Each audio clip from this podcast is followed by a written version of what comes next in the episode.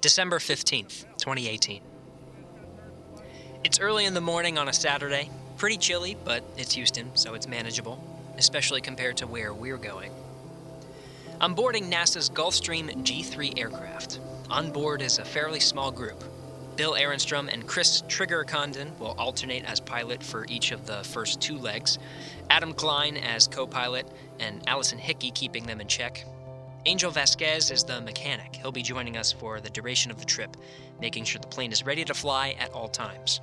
As for the passengers, there's Kenny Todd, deputy manager in the space station program, Kate Rubins, astronaut, among other things, Shannon Moynihan, medical doctor, and myself, Gary Jordan, a public affairs officer who feels very much out of place. We're taking off from Ellington Field, a small airport southeast of downtown Houston. It's mostly a military airport, it has some civilian traffic, but NASA also has a decent presence there. It's the same airport where astronauts take off in T 38 training jets to keep up their flight certifications. We're about to head out to Karaganda, one of the larger cities in the Asian country of Kazakhstan, halfway around the world.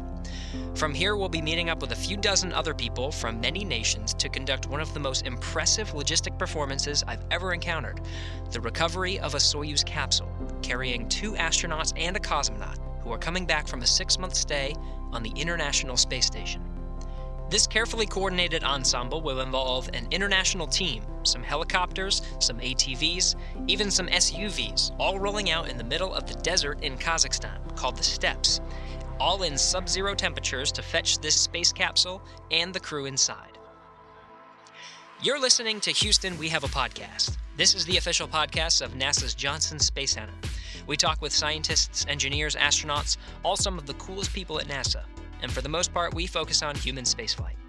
Today, we're bringing you the story of how a Soyuz landing operation works. The Soyuz is the Russian vehicle cosmonauts have been traveling to space in since the 60s. But for almost two decades, it's carried astronauts and cosmonauts from many nations to and from the International Space Station. When the vehicle returns to Earth, it lands in the middle of the desert in Kazakhstan. The vehicle and, more importantly, the astronauts and cosmonauts inside are recovered by teams on these helicopters and all terrain vehicles who know where and when they will be landing and who have a few backup plans in place just in case something doesn't go exactly the way it's supposed to. To help me tell this story is Kenny Todd, Chad Rowe, Bill Ehrenstrom, and Shannon Moynihan, all who join me on this trip and go into way more detail on just how everything works. So here's a little bit behind the scenes of a Soyuz landing operation. Enjoy.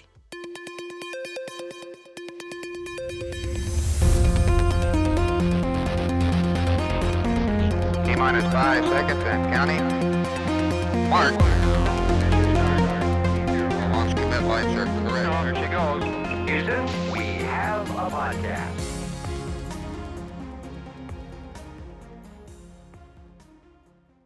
It's my second time flying to Kazakhstan, first time on the Gulfstream G3 aircraft.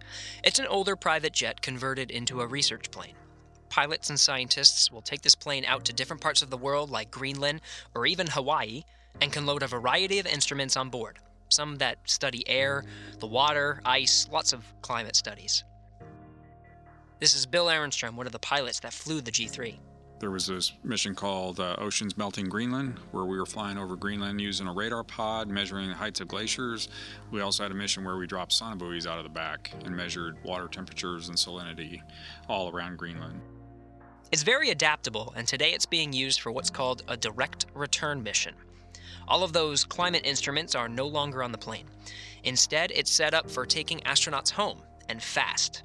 Two beds, a staff of medical professionals, and a plane that can take them to the other side of the planet in a day, right back to the NASA Johnson Space Center, where they'll get to see their families again. And they'll get to see NASA scientists and medical professionals who will be studying how they adapt to Earth's gravity and make sure they get reconditioned back to quote unquote normal life. But on the way over, they'll have an extra seat for me, the public affairs officer. On a good day, my job is pretty simple report the landing. While everyone else is working to make sure the operation runs smoothly, my job is to let the world know what's happening. I get a satellite phone, go out to the desert, call into the NASA TV broadcast, and talk about what I'm seeing live right there on the field. On the bad day, it gets a bit more complicated. But I'm feeling pretty good about this trip because of who I'm flying with. Kenny Todd has been with NASA for more than 30 years. He's there as a representative of NASA's International Space Station program, and from the NASA side, making sure everything runs smoothly.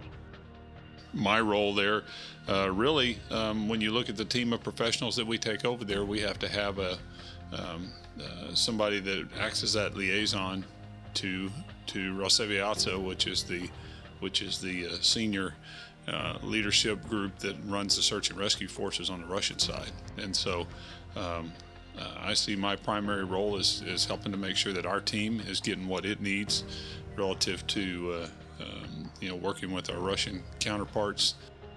Kate Rubins is there as a representative of the astronaut office. She's been on the other side of this before, landing from space, riding back in the plane from Kazakhstan, and she has a pretty good idea of what the crew will need when they land. Shannon Moynihan is the air doc.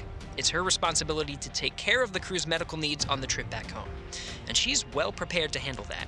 Everyone else on the plane is there to make sure the plane is ready to fly back. There are pilots already stationed at one of our layover cities. The Kazakhstan crew is the crew that goes commercial to Europe and then flies the airplane to to uh, Kazakhstan and then stays there. So we have two crews who do this. Yeah, yeah. So our biggest problem here is on the way over. So we have a crew duty day limitation of 14 hours. That can be extended to 16 hours, provided none of the flight is between midnight and 4 a.m. from the place you left. We can go to 18 hours with three pilots. So th- those are our crew duty limitations. Well, a typical mission to Kazakhstan takes about 18 hours to get there on going eastbound. It takes about 22 hours generally on the, coming back westbound. So there's no way to do that with one crew. Just no way. So uh, we have to have two crews. We have to pre-stage a crew over in Europe in order to do that. I get sort of nervous packing for trips to Russia. We're there for so long, and there are so many important items to consider that I usually give myself about a week to make sure I have everything in order. I've been studying the order of things and some highlights from the three space travelers' six month journey that I'll be able to bring up during my short report. But it takes a lot longer than that to make sure things run smoothly. So, for much of the space station program, especially once the space shuttles were retired, the Soyuz launches and landings have occurred approximately four times a year. This is Chad Rowe, NASA's Human Spaceflight Program Director in Russia, who's the NASA lead for logistics on these trips. And as you can imagine, planning for each of those campaigns begins many months beforehand. So the earliest stages of planning consist of the finalization of the space station flight plan. And this is essentially a flight sequence and schedule, and it includes significant events, including launches and landings of all the vehicles, but also things like extravehicular activities and other major events that happen on board ISS. So that flight planning process is what establishes the formal launch and landing dates, and that ends up being what we go forward with once the space station program manager, Kirk Shireman, and the Russian space station program manager, Alexei Strelnikov, come to an agreement on the dates. Now, those dates can dance around a little bit, so replans are common, but once we know when the rough execution of launches and landings will happen, then we begin our planning sequence in earnest. This is Bill Ehrenstrom. These things take a lot of time to plan. We start them out probably four or five months ahead of time to start the planning.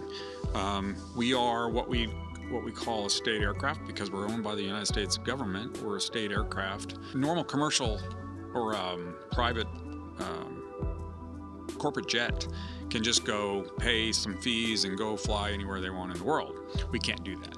We are we're because we work for the government. We have to go through our embassies. We have to get what we call overflight clearances. We have to get these. So these things all have to be coordinated well in advance. And four or five months in advance, we're putting out the request for overflight clearances. I show up about 30 minutes earlier than we were told to show up to the G3, but I'm still one of the last ones there. Everyone's already chosen a seat, they've placed their bags in different areas and laid out some of their essential items. Everyone has a different way of doing things. Some folks deprive themselves of sleep before this trip so they can take a nap on the first leg. Others prepare movies, books, or music. some folks were nice enough to bring breakfast and coffee, a must for me. My job was to bring chips and salsa. I forgot them last time, but I'm to make sure everyone gets to have them this time. That's one of the big social contributions of a public affairs officer on these trips, but it doesn't come until later in this story. Sure, it used to be a private jet, but for the most part, this G3 has been gutted to make it more practical for NASA's use. The beds are in the back, in between where we're all sitting and the little breakfast and coffee spread. The seats are pretty comfortable, and the bathroom is pretty spacious. And that's much needed for this 20 hours of travel we're about to embark on. There's a lot of chit chat up front, everyone's pretty excited to go get our crew. But after a safety message, taxiing over, and taking off, it doesn't take much for people to settle in for naps or movies. I've brought water and food to keep me going since we really won't be eating for quite some time. The G3 has enough fuel to get us to Karaganda after two stops. One is in Goose Bay, Canada, and the other in Bodo, Norway. This is the fastest route with the most amount of land along the way. If you've ever traveled for 20 hours heading east, you'll know it takes a lot out of you, especially if your route takes you north in December. You might take off in the day, next thing you know, it's night, then it's day again, but it feels like night. When we land in Karaganda December 16th, it's a sigh of relief, but we're still not done. Thankfully, Chad Rowe, NASA's Human Spaceflight Program Director in Russia for the Space Station program, who's been stationed over in Moscow and he's been over in Karaganda for a few days doing the bulk of the NASA work to make sure everything's ready for those final moments until landing. Well, I lived in an apartment near the center of Moscow with my wife Michelle and my two children, Andrew and Lauren. And going back a little bit, I actually started working with the Russians as a space station guidance, navigation, and control integration engineer in the late 1990s. So I always enjoyed being part of the United States and Russian bilateral team dating back many, many years. And life in Moscow was terrific. At the street level, there's really no outward animosity toward Americans. In fact, the younger Russians, most of whom have been learning English up until what I think are teenagers and, and Russians in the early 20s, uh, they actually like to meet Westerners and practice their English on native speakers.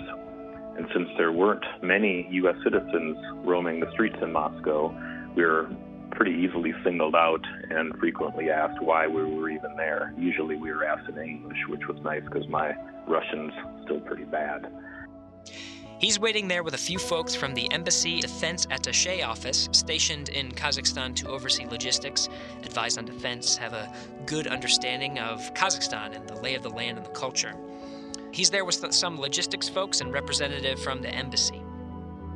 And then the Defense Attaché office is able to work directly with the military aspects of the Kazakh government to make sure that, one, we can share with them what we're doing, what's likely to happen in, let's say, mid-term horizon, long-term horizon, so that they can maintain their credibility and their communications with their Kazakh counterparts and provide them information and insights that they're probably not able to get in any other way. And as you can imagine, in addition to their important work that they do being resident in Kazakhstan as the host country, these embassy personnel are usually thrilled to be supporting NASA in exciting and peaceful operations with global insight, with the whole world watching. Uh, we're on the tarmac waving and, and ready to help move luggage and, and so on, equipment from the aircraft. And so that's pretty exciting because weary travelers such as yourself are ready to get boots on the ground and, and see a few new new faces. And I know that after we get you to the hotel in Karaganda, after a short van ride, that nearly all of you, every single time, go straight to the room and take a nap. Besides Rowe, the attache office, and the logistics folks, we're one of the first ones there partly due to the importance of the G 3 aircraft to make sure it's there and ready to go when the astronauts land, and partly due to learning from past experience that sometimes weather can throw off a schedule a bit. So, just in case Karaganda has some nasty weather that forces us to stay in another city for a night, we get there a bit early. So, the schedule um, kind of depends on whether it's a winter mission or a summer mission. The winter missions, we've had a couple of times where we got to Europe and realized the weather was not going to allow us to get into Kazakhstan and had to delay. And of course, that then puts the, the schedule in Kazakhstan is compressed. So during the winter, the program has decided we're going to add an extra day just to make sure that we can get there on time and not have to have a compressed schedule. December 17th. The next day is dedicated to make sure everyone else gets there on time. Rowe is busy managing the logistics, monitoring the flight of the rest of the folks coming from Moscow, all the while keeping track of the landing day logistics, knowing how the crew was doing aboard the International Space Station, and looking out for the weather. So then afterwards, again, like I said, typically the Russian aircraft will arrive, and there's plenty of NASA personnel that are on board this aircraft as well, as long as well as the whole Russian team, and then other various passengers depending on the circumstances. So by that time, we have everyone who is an active participant in landing with boots on the ground in Karaganda. For the G3 crew, their main job is to make sure the plane is ready to go, no hiccups, for when the crew lands. They use this day to make sure everything is in order. Uh, when we're in Kazakhstan, um, one thing we don't want to have happen is when it's time to take the astronaut home to find out the airplane is not ready to go home. So we do check on the airplane. Um, we did have one mission where we had an electrical panel go out that was going to preclude allowing us to go home. And we got a maintenance guy with the panel who flew directly to Kazakhstan and they got it replaced just in time to bring him home. So, what we do is we go out to the airplane the first day back and we start everything up, make sure everything looks good, and then we, then we tell the courier he's off the hook.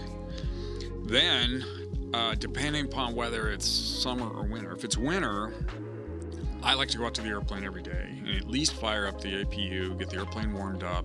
Um, the flight doc likes to go out and make the beds, and we like to get things all set up. But we like to go out there every day just to check on the airplane. For me, it's a good catch up day, both for some of the work I know I'm going to miss in the coming week and to get some extra Z's and a workout.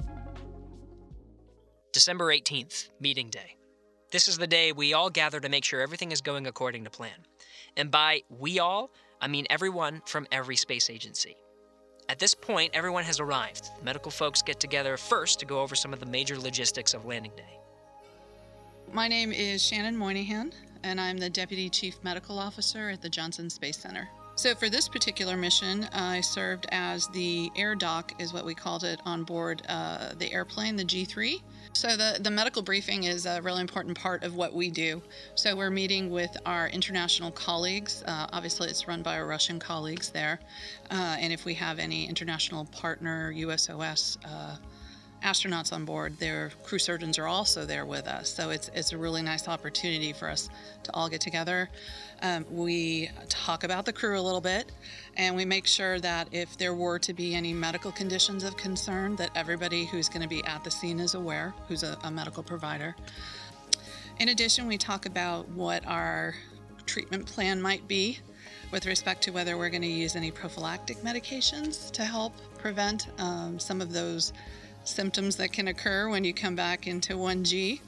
Uh, and we, uh, it's just a great forum for communication amongst the, the medical cadre to make sure that we're, we, we work as one team, which is really kind of amazing if you think about it big picture. Uh, we may not see each other for a year, but we come together and we've all many of us have worked together for 15 18 years um, so there, there's a camaraderie there to start with and it really is one team taking care of the crew as a whole Then it's the big briefing. They played this video that shows all of the helicopters and ATVs on this map ready to deploy and where they're coming from. It's well coordinated with vehicles all over the place. Then the video pulls back and shows helicopters and ATVs in different areas from the landing site. It's something I didn't appreciate at first, but when you're going to get people from space who land in the middle of a desert, that desert is kind of like a bullseye. And if something doesn't go precisely according to plan, they might have to land somewhere else, most likely another part of the desert, and that could be hundreds of miles away. So they have to have vehicles and teams ready just in case, stage in a different town. They're called a ballistic team. Later, a small break-off team will have a teleconference to make sure everything is set on their end. But during this big briefing, folks from the Russian Space Agency Roscosmos and Russian Search and Recovery Forces get up and present to Alexander Vedernikov, Deputy Director of Rosaviatsia. That's the Russian Federal Agency for Air Transport. They each touch on an area that they are responsible for and report readiness. Are the medical supplies ready? Are the helicopters staged? ATVs, aircraft for the ride home? Are all the personnel here and ready? Note that all of this is done in Russian, so all of the English speakers are given headsets so we can hear our interpreter Evgeny give simultaneous interpretation of everything that's being said. Well, I, am listening. Uh, it's always good to get the medical report, what's going on out in the field in terms of if there's any hazardous conditions, things that we need to be aware of. Uh, it's everything from frigid cold to uh, you know ticks that you have to watch out for and and making sure to take care of yourself and so uh, those are things that uh, when I look at the big picture of how we're going to conduct business at the at the landing site is there anything there that we need to watch out for Kenny Todd and Chad Rowe get up to let the Russian teams know that everything is set from the NASA side. The main thing that the, the Russian leads for the landing deployments want to hear from us is insights about our readiness to tend to the returning crew. So the medical teams have to be fully prepared. And at that point, we usually tell the rest of the audience that the medical teams have had this this closed meeting before this meeting so that the coordination is in place at the next level of detail. They also want to hear that the NASA aircraft is mechanically healthy, ready to complete its mission, and that's more than mechanical. That's that's including possible relocations and so on that could happen under certain contingencies that could happen with landing.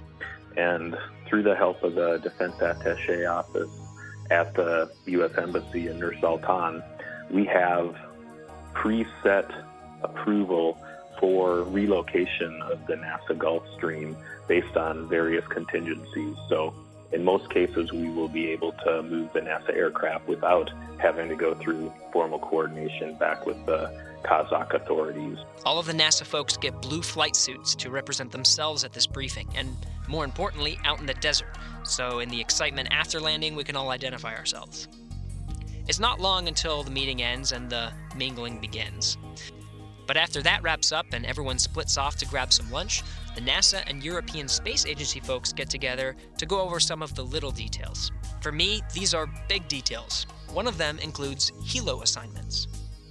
And the purpose of that briefing is to crystallize the, the plan and make sure that there's been nothing confusing communicated, especially with the real time interpretation that has to happen during the Russian led larger meeting. But also, we're talking about uh, smaller level of details like who is going to be on which helicopter, both to the landing zone and back, and our communications plan for making sure that we can have tabs on every single non Russian participant in the landing as frequently as possible. Much of the recovery team will be flying out in Mi 8 helicopters. They're older military aircraft with few, if any, modern instruments. But there are a lot of them deploying to the desert, and a lot of people on those aircraft. It can be pretty tight. So if you're assigned to a specific helo to fly out and back, uh, calling helicopters helo for short makes things a bit easier when you have to say helo and the associated number a bunch of times. Probably common in the military, but for me it's pretty cool. Sometimes you get the same helo both ways, sometimes it's different. And sometimes the helos deploy at different times, even from different airports. That happened to me before. I was one of the first ones to head out to the landing site, but from a different airport so it's critical to pay attention. A lot of times, the public affairs officer will ride back on the media helicopter. This one is designated for photographers usually. Pilots of these helos fly pretty close to the capsule and land early to make sure that the day is captured in the best way possible. For me, a ride back means I'll be leaving with these guys, and usually it'll be one of the first ones to leave after everything is done. So it's an important part of my job not to miss it. This NASA and ESA meeting goes over those little but important details, including who's riding on what helo. Some of us have been assigned to carry satellite phones. I'll have one to call in to NASA TV from the desert.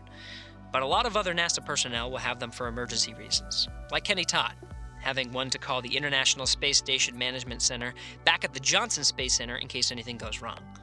But we're also reporting when things go right, Anyone with a satellite phone is the communications lead for their helo. We report when the wheels are up and wheels are down, letting everyone know exactly where we are and where we're supposed to be and when, all from the desert. Usually, a lot of logistics regarding helicopters and transportation don't get finalized until around this time. And it's not consistent every time either. Sometimes we head out early on helos and stage in the town of Jezkazgan, or Jez, as many NASA veterans of these trip will call it, which is much closer to the landing site. Sometimes we'll go to Jez a few hours early and just wait for the landing. Sometimes we leave right from Karaganda. This time, we're taking an AN 26 aircraft a day before the landing to sleep over at a hotel in Jez. We'll wake up super early from there, head to the airport where our helos will be waiting, and right about at the time of deorbit burn for the crew, which marks between 50 and 60 minutes until landing, we'll head out on the helos for the 45 minute trip to the landing site and wait. After a long day of meetings and a big dinner, most folks, including me, go to bed a bit early.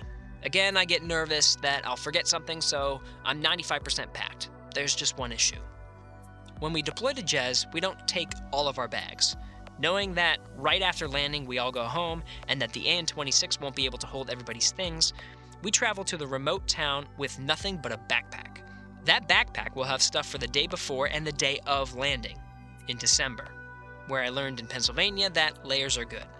I have pretty much everything shoved into this backpack when I remember what's going to happen to our larger suitcases. Not only will we not be able to bring them with us, but they'll be stored on the jet, ready for us whenever it's time to depart. Normally, this wouldn't be much of an issue, but the temperatures will drop well below zero overnight, and they don't intend to keep the plane running through that whole time. Electronics have a chance of freezing, and I have quite a number of electronics, including a bulky engineering laptop. Guess I'm taking it to the Kazakh steppes.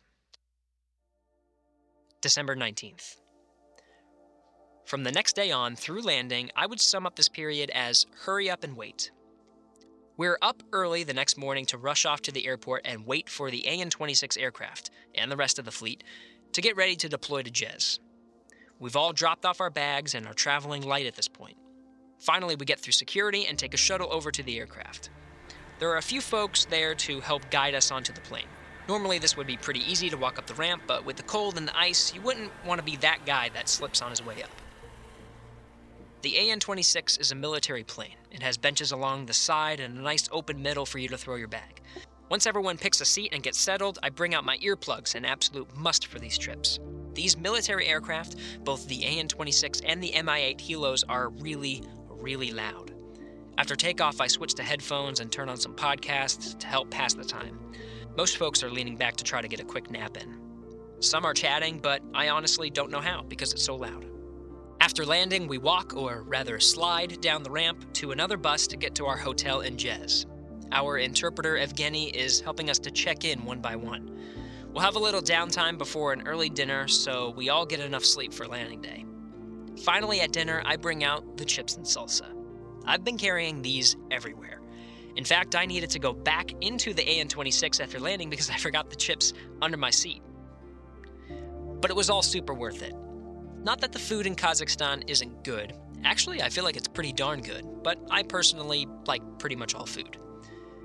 But having that little taste of Houston all the way over in Kazakhstan after a long day of travel was incredible. Still, though, I dive into the pelmeni for dinner. Somehow I got a seat next to Kate Rubins at the dinner table, who has been in Russia and Kazakhstan before for training, even before after her own space mission. So I went with whatever she was having, knowing it would be awesome. Sitting next to astronauts, medical doctors, program representatives, photographers, not bad for a last night in Kazakhstan. We all pay for our stay at the hotel that night, knowing that it will be an early day tomorrow and we'll need to rush out. Another early bedtime throws me off a bit. I end up pulling up a movie I have saved on my laptop to help pass the time. I pull up some of the statistics and refresh myself on the timeline tomorrow, knowing that I'll have to be on air. December 20th, landing day. After breakfast, we all get changed into our flight suits. Growing up in Pennsylvania and knowing there will be over a foot of snow in the desert, I bring snow pants that I usually use for skiing. Apparently, nobody does this, so I'm the butt of a few jokes right off the bat.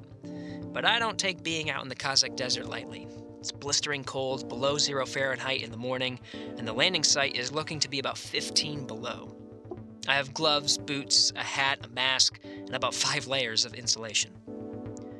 But being landing day, it's not long before everyone is distracted with their duties. Some folks are working logistics, others preparing medical equipment. I'm assigned to the helo with all the photographers, so they're getting all of their equipment ready. We hurry up and wait at the airport. Everything seems to be on track for landing. It's our job to make sure we're ready to take off at deorbit burn. As soon as that burn takes place, landing is like clockwork, basically counting down from just under an hour to the time of touchdown. And all of that logistics work to get us staged in Jez was partly around that, which, by helicopter, is about 45 minutes from the landing site out to the middle of the desert. The weather is alright, but cloudy, making it a bit harder to spot the capsule coming down and making the operations a bit more difficult. The Mi 8 helos are not new, so they don't have any fancy instruments and are relying a lot on analog guidance and line of sight to find the capsule. Being on the media helo, we are the first ones to roll out. I have a satellite phone in my hand and my government cell with an international plan that will help this all go smoothly.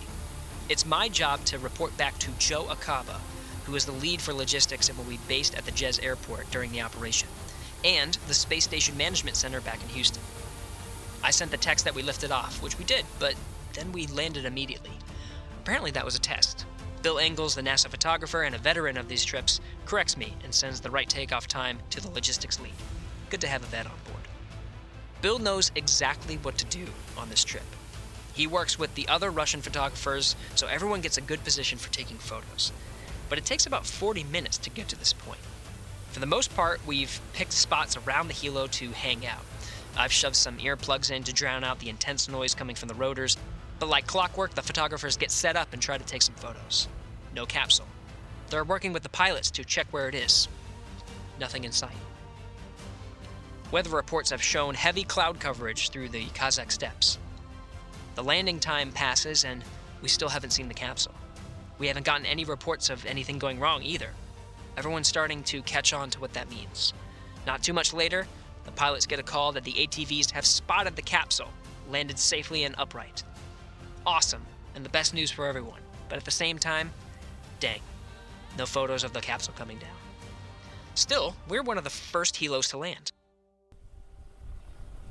Our pilot brings us fairly close to the capsule.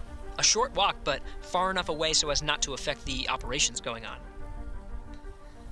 Turns out, we're one of the first helos to get there. Some teams are preparing structures to retrieve the crew inside. It's my job to report all of that. I call onto NASA TV, which has been broadcasting the crew's departure and landing live, and report what I'm seeing. Well, Rob, uh, it is a very brisk winter out here. There's a bit of overcast at the, here at the landing site, so we weren't able to see the capsule come down. But here I am, right in front of it, capsule erected perfectly upright. Sometimes there's a Russian video crew out at the site, but they haven't made it there yet. So my reports of the capsule status, safe and upright, are the first to most.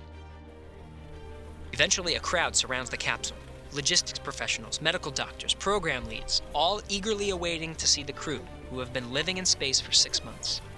And so the search and rescue folks will go and they're saving the capsule, making sure everything looks good. Um, we're there at that point in time, so we're watching what is going on. I've been able to go over and kind of look through the window, get an eyeball on my crew, make sure that they look like they're doing well, get the thumbs up.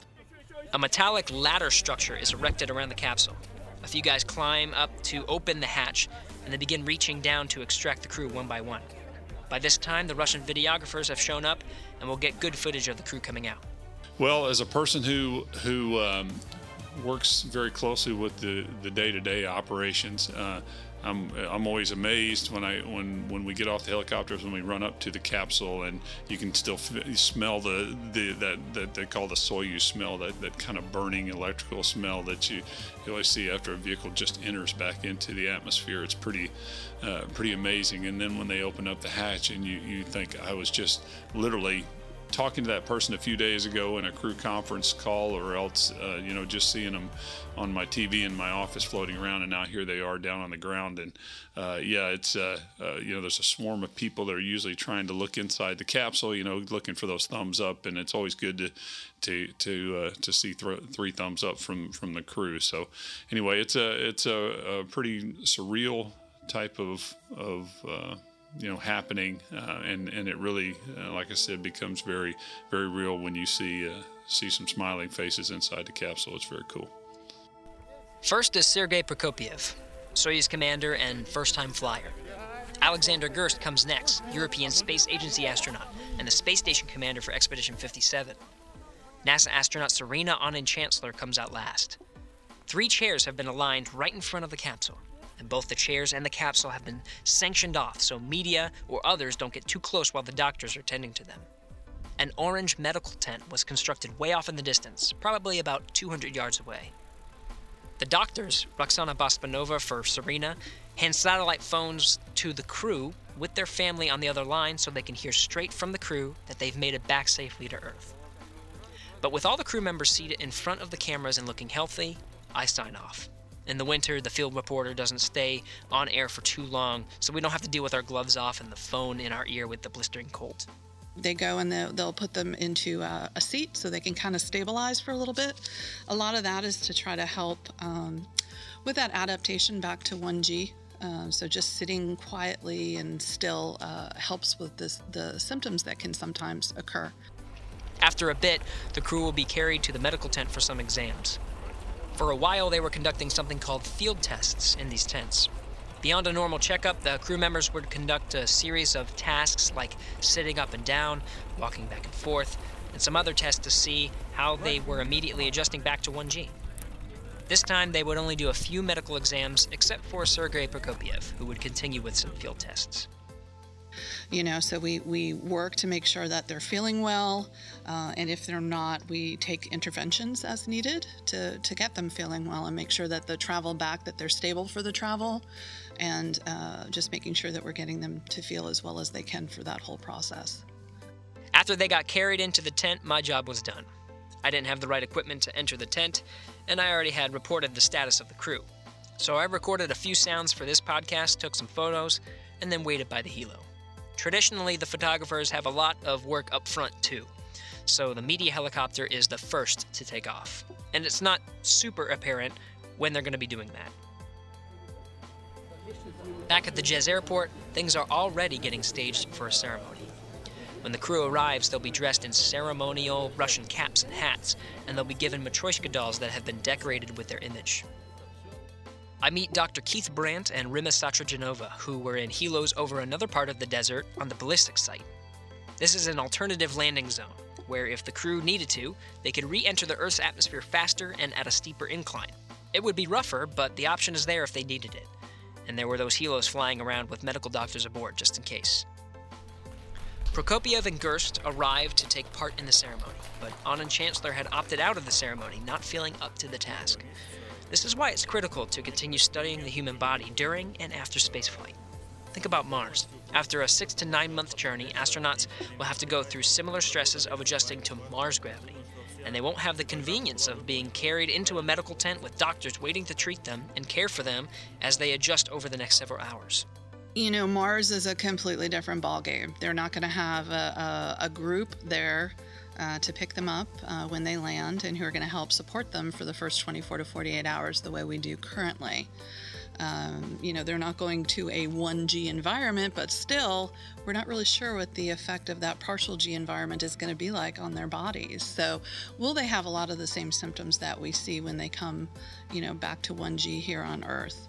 It's it's a question, you know, and to not have somebody there necessarily within the crew who can put IVs in and, and help support them and uh, until they get you know past that adaptation period is going to be is going to be interesting. So what we'd like to do is try to understand the mechanisms and come up with uh, ways to mitigate and, and countermeasures so that maybe when they get there they won't have those effects anymore.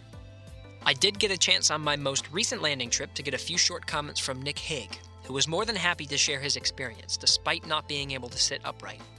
Here's what he had to say just a few hours after landing from space in October of 2019. Nick Hague, welcome back to Earth. Uh, I'll start off by saying this. How are you feeling? Oh, I am. Uh, it, it's it's so nice to be back. Um, you know, and, and, thanks for the welcome, Gary. It's it's a little bit of mixed emotions because I left behind some really good friends, and and seeing them, uh, you know, it's going to be fun to watch them go to work up there, but they're going to be missed being with them.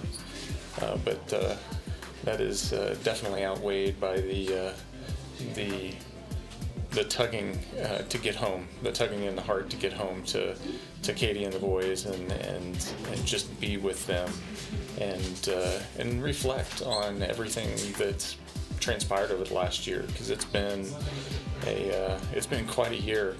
Uh, there's been several ups and downs. Can you tell me about your expedition then? What uh, you're reflecting on now that you're sitting sitting here? You know, th- when I look at the entire year in review, you know, from the first launch and then following up with the second launch, and, and the, the big question that is in, in your mind is, okay, so I'm back now. Was it worth it? And so you start to take stock and, you know, what did we accomplish up there? You know, we did several spacewalks and, and improved the station capabilities and extended its life, which is definitely a, a huge thing.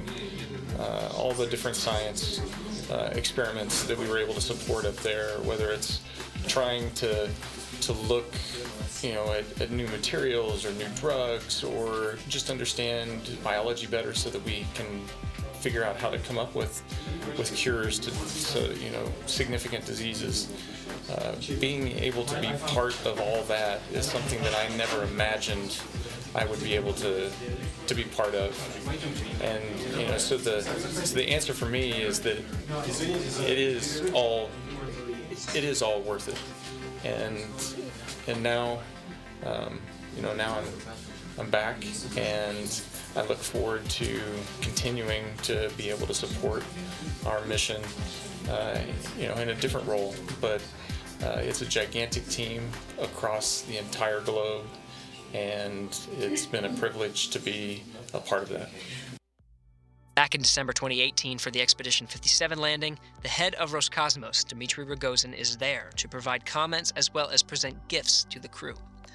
There are a lot of others from Roscosmos, Energia, NASA, and the European Space Agency as well. Lots of media, locals bearing gifts, and of course the teams from the landing site returning to witness the ceremony. One of the best parts of this whole experience is witnessing people from all over the world in this one spot appreciating this moment in history. It's not long until the astronauts are escorted onto their planes for the ride home.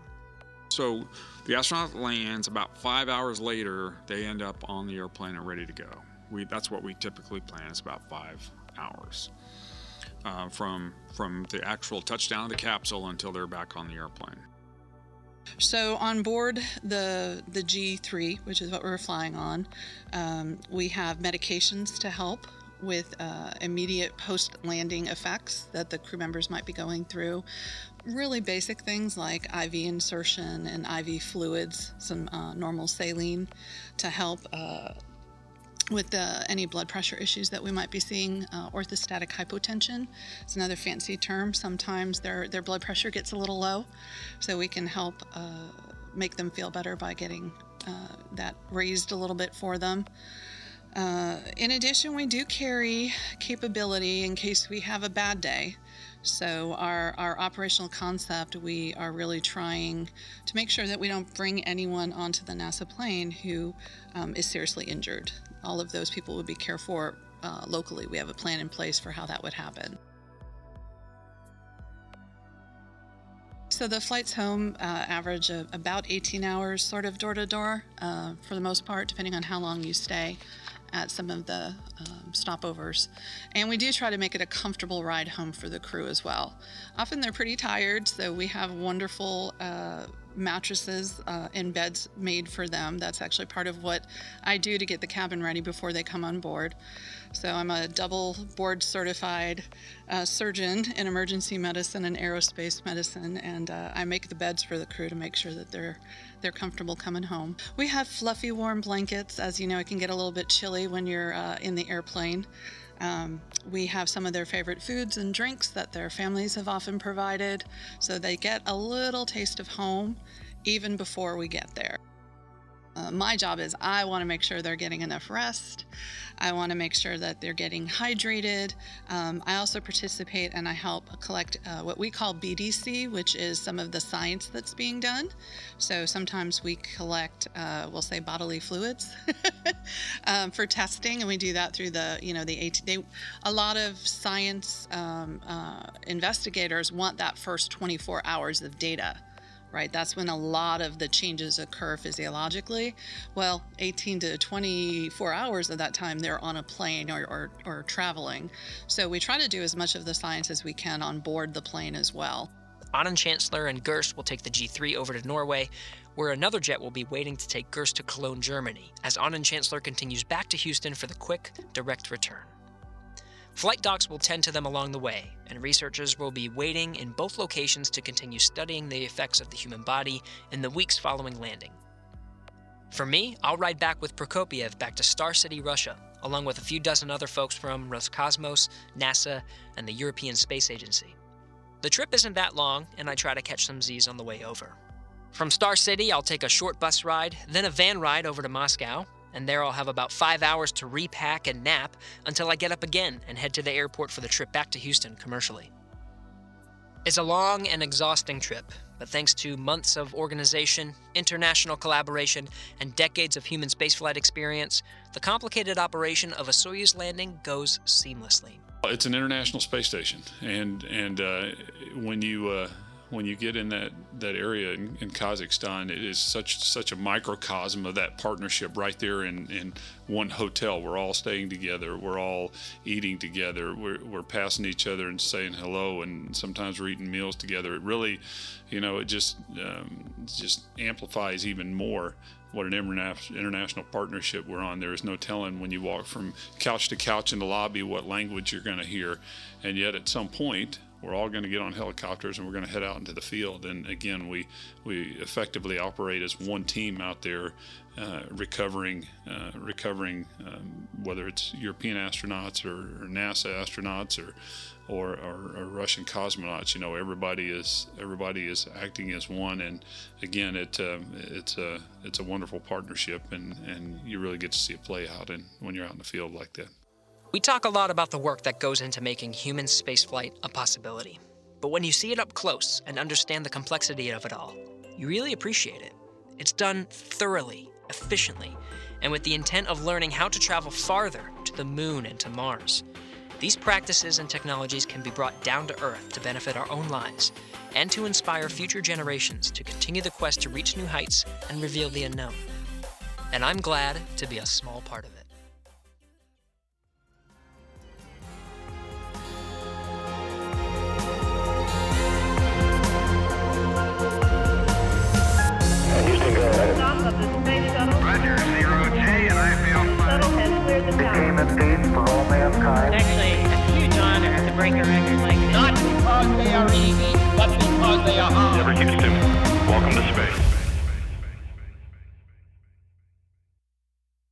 Thanks for listening to this episode. I hope you liked it. It's a little different from what we normally do. If you like this podcast, we have 139 others. Go to nasa.gov slash podcast to check out more episodes of Houston We Have a Podcast and the many other podcasts across the entire NASA agency. If you want to know more about the International Space Station, go to nasa.gov/iss. You can follow us on social media. We're on Facebook, Twitter, and Instagram. We're at the NASA Johnson Space Center pages of all of those. Use the hashtag AskNASA on your favorite platform to submit an idea for the show. Make sure to mention it's for Houston We Have a Podcast. I'd like to thank Kevin on Twitter for submitting an idea to do an episode on a Soyuz landing. Sounds for this podcast were recorded during the landing trip of December 2018. Interviews were recorded in March of 2020. Thanks to Alex Perryman, Nora Moran, Belinda Polito, Jennifer Hernandez, Dan Hewitt, and Pat Ryan for helping to pull it all together. We'll be back with another new episode next week.